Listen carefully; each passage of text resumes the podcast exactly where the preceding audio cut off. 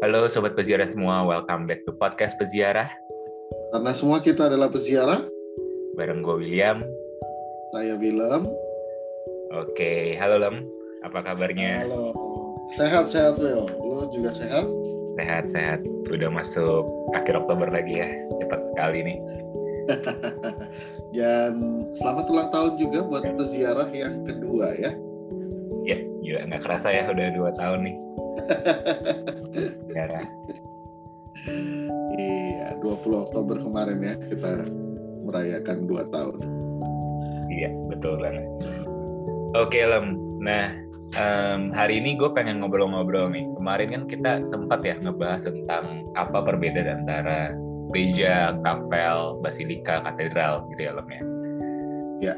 Nah, sekarang mungkin kita seru kali ya kalau misalkan sedikit lebih banyak ngobrol tentang gereja. Karena gue sebenarnya pengen dan punya banyak pertanyaan nih tentang sebenarnya gereja itu apa sih, uh, fungsi gereja itu apa dan lain sebagainya. Mungkin hari ini kita bisa ngobrol lebih banyak lah tentang hal itu ya. Ya. Oke, kita mulai aja kali. Nah, pertama gue sebenarnya pengen nanya lo, gereja itu sebenarnya apa ya? Oke. Mungkin kalau kita bicara dalam konteks sekarang, kita akan melihat gereja itu mungkin langsung adalah bangunan fisik gitu ya. Iya, iya. Tetapi mungkin kalau kita lihat dari etimologinya, asal katanya, uh, gereja itu ternyata tidak sekedar bermakna bangunan fisik. Gereja itu berasal dari sebuah kata Yunani, eklesia, yang artinya adalah sebetulnya mereka yang dipanggil. Eklesia itu uh, terdiri dari dua kata kalau nggak salah ya uh, dipanggil keluar jadi kemudian disimpulkan menjadi mereka yang dipanggil. Tetapi juga gereja punya sebuah satu kata lagi dalam bahasa Yunani yaitu Kyriake artinya milik Tuhan. Kyriake ini kemudian yang kemudian uh, turun ke dalam bahasa uh, Latin, bahasa Inggris itu kalau bahasa Inggris kita tahunya sekarang church gitu ya, Kyriake, uh, bahasa Jerman menjadi Kirche gitu ya, bahasa Belanda menjadi Keret misalnya. Nah itu, uh, nah dua dua jenis atau dua kata ini memang saling melengkapi, nggak bisa dipisahkan.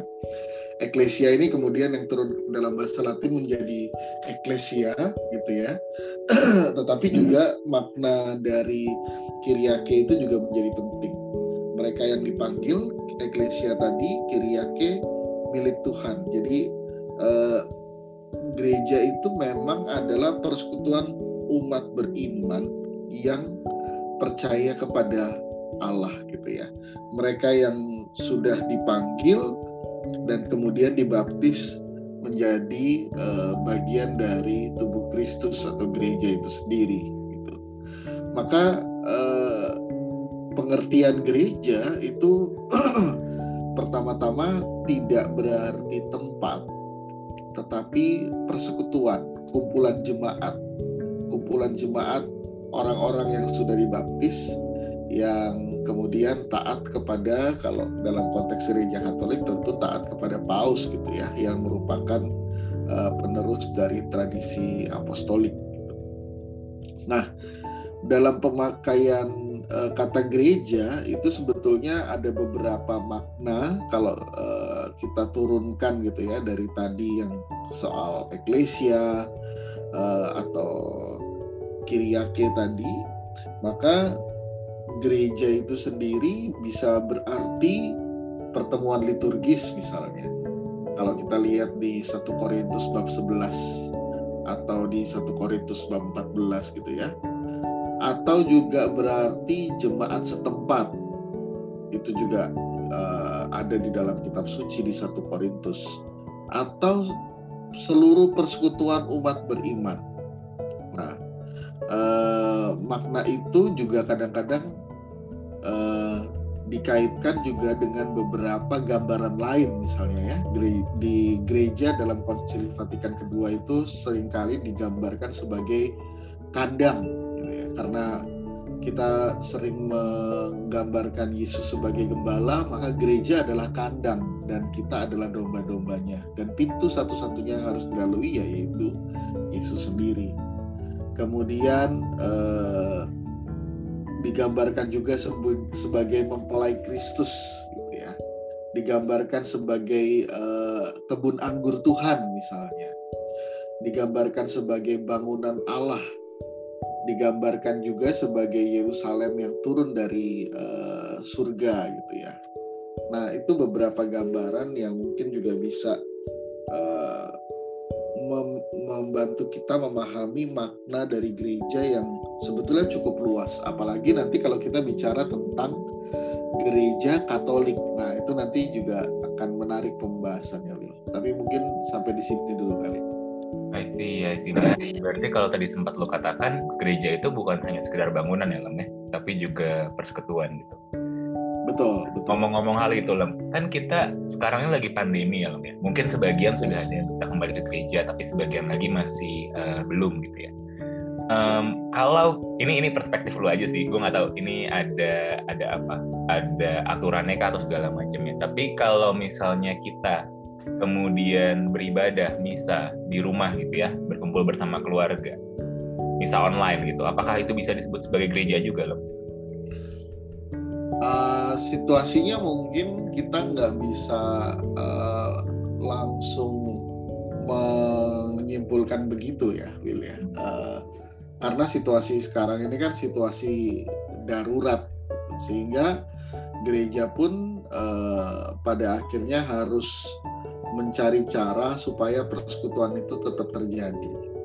Nah, memang eh, dengan situasi pandemi ini, kalau kita bicara dalam konteks spiritualitas, maka gereja sebagai persekutuan tetap bisa terjadi eh, melalui eh, skema online misalnya ya, lewat Zoom atau lewat YouTube gitu, gitu. secara spiritualitas tetapi tentu saja uh, ada beberapa aspek yang mungkin akan sulit ter, sulit dilakukan ketika misalnya gereja kemudian hanya dipandang sebagai uh, ya udah yang penting kita ketemu lewat online gitu. Nah, uh, misi gereja sebagai persekutuan itu akan sulit terjadi gitu. Maka tentu saja sebetulnya persekutuan itu akan mungkin terjadi uh, dalam konteks perjumpaan-perjumpaan fisik gitu kan. Nah di sini kemudian memang gereja akhirnya dalam konteks fisik akhirnya baru bisa uh, benar-benar ya bukan bu, bukan baru bisa melakukan tapi baru bisa benar-benar melakukan uh, tugas yang dipercayakan Kristus kepada kita yaitu ya menjadi imam, raja dan nabi itu ya. Kira-kira begitu. Hmm. Tapi berarti dari spiritualitasnya pun bisa kita maknai sebagai sebuah persekutuan kan berarti ya Gue eh ini kayaknya di ayat Alkitab ya yang uh, Yesus pernah berkata di mana ada dua tiga orang yang berdoa atas namaku, berkumpul atas namaku, di sanalah aku hadir di tengah-tengah mereka gitu. Iya, uh, maka memang tadi seperti yang gue sampaikan, secara spiritualitas hal itu mungkin tetap bisa kita gunakan sebagai uh, katakanlah inilah gereja gitu ya maka uh, jadi ingat nih Romo Out pernah bilang kan bagaimana gereja di di zaman digital gitu ya.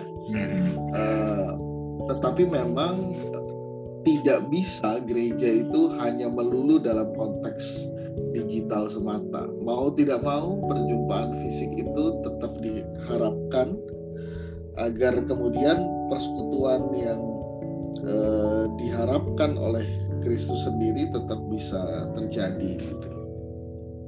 Iya iya I see I see I see. Oke, okay, nah gue punya pertanyaan kedua nih Lam. Tadi kan kita sudah ngebahas ya tentang gereja dalam artinya gitu ya. Kemudian lu sudah nah. jelaskan dan jabarkan juga. Nah, gue penasaran. Sebenarnya asal mula lahirnya gereja tuh berarti kapan Lam? apakah sebelum Yesus lahir itu gereja juga sudah ada atau kayak gimana sih? Kalau menurut ajaran gereja Katolik? Um, yang jelas sebetulnya gereja Katolik meyakini bahwa gereja Katolik didirikan oleh Yesus sendiri. Hmm. Nah, uh, bagaimana dengan apa yang terjadi sebelum-sebelum itu? Ya tentu saja ini adalah persiapan dari dari uh, kelahirannya gereja gitu ya. Uh, tetapi memang keseluruhan itu adalah bagian dari sejarah keselamatan yang nggak bisa dipisahkan satu persatu. Tapi kembali lagi dengan keyakinan bahwa gereja itu didirikan oleh Kristus sendiri, maka kemudian ya tentu saja gereja uh, baru muncul di zaman Yesus. Nah, sebetulnya ada tiga momentum ya kalau kita boleh lihat uh, yang juga ada di kitab suci bagi tentang tentang kelahiran atau tentang gereja gitu. Pertama kalau kita lihat dari Matius 16 ayat 18. Ini yang kemudian menjadi pegangan kita bagaimana memang gereja Katolik itu memang didirikan oleh Kristus sendiri. Uh, Matius 16 18 itu kan dikatakan bahwa dan aku pun berkata kepadamu engkau adalah Petrus dan di atas batu karang ini aku akan mendirikan jemaatku dan alam maut tidak ini uh, momen di mana Kristus sendiri uh, mengatakan mendirikan gerejanya dan salah satunya memberikan kewibawaan khusus kepada Petrus gitu ya menjadi yang pertama di antara yang setara itu yang kita kenal dengan prinsip primus inter pares. Itulah kenapa eh, gereja Katolik sampai sekarang masih memegang tradisi yang kuat bahwa ya kita semua taat kepada paus di Roma gitu ya yang adalah uskup Roma jadi seluruh uskup ini adalah penerus para rasul tetapi ada satu yang memang pertama di antara yang setara, yaitu Uskup Roma tadi. Nah, lalu momentum apa lagi yang sebetulnya menarik kita lihat, yaitu momentum Pentakosta. Kenapa menarik melihat momentum Pentakosta? Karena Pentakosta itu kemudian eh, secara tradisi sering disebut sebagai hari lahirnya gereja kita ingat bahwa di mas di saat Pentakosta itu uh, Roh Kudus turun dalam bentuk lidah-lidah api sehingga para rasul itu kemudian bisa berbicara dalam begitu banyak bahasa. Dan tepat setelah peristiwa Pentakosta, Rasul Petrus uh, yang diilhami oleh Roh Kudus itu kemudian mengkhotbahkan homili pertama gitu ya. Kepada semua orang yang ada di sana, kepada orang Yahudi atau orang yang uh, di luar Yahudi gitu ya. Dan dia kemudian menunjukkan dari dari bagian-bagian di perjanjian lama bagaimana ada nubuat-nubuat tentang Yesus gitu ya.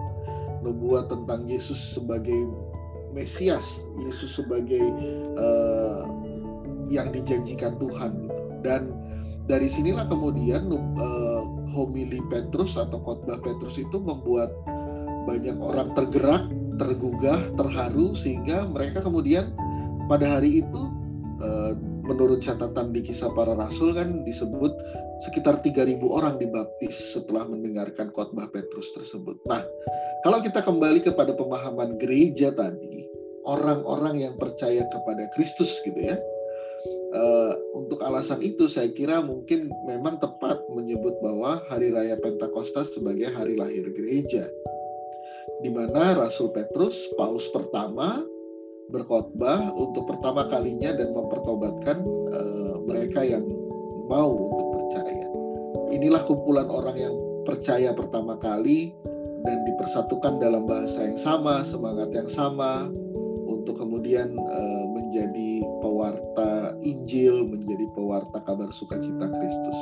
Nah, momentum terakhir tadi sempat gua singgung sedikit bahwa uh, kalau arti gereja itu eklesia kiriake. Nah, um, gereja kalau dikaitkan dengan kata Katolik itu juga akan kita bisa lihat dalam beberapa bagian di dalam uh, kitab suci ya.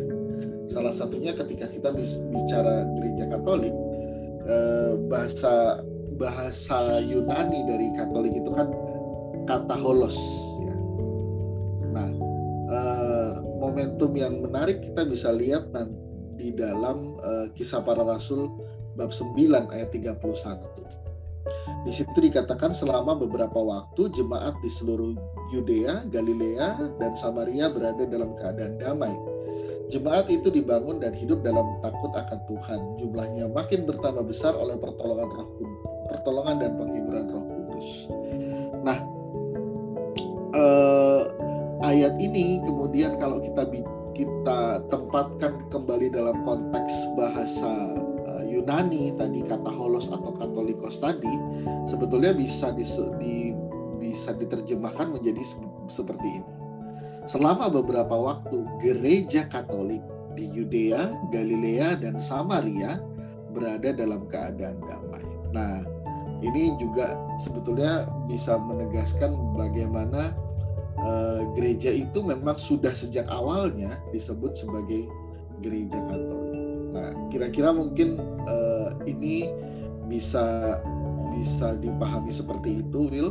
Terutama mungkin ditambah sedikit lagi ada juga di Kisah Para Rasul bab 11 ayat 26 gitu ya. Di situ dikatakan di Antioquia lah murid-murid itu kemudian pertama kali disebut sebagai Kristen. Nah ini nanti akan relate dengan uh, uh, tulisan dari Santo Ignatius dari Antioquia gitu ya, yang memang dalam tulisannya bisa disebut sebagai pertama kali uh, secara resmi gereja itu disebut sebagai Katolik karena uh, Santo Ignatius Antioquia itu kemudian menuliskan gereja Katolik adalah satu-satunya gereja yang didirikan oleh Yesus Kristus.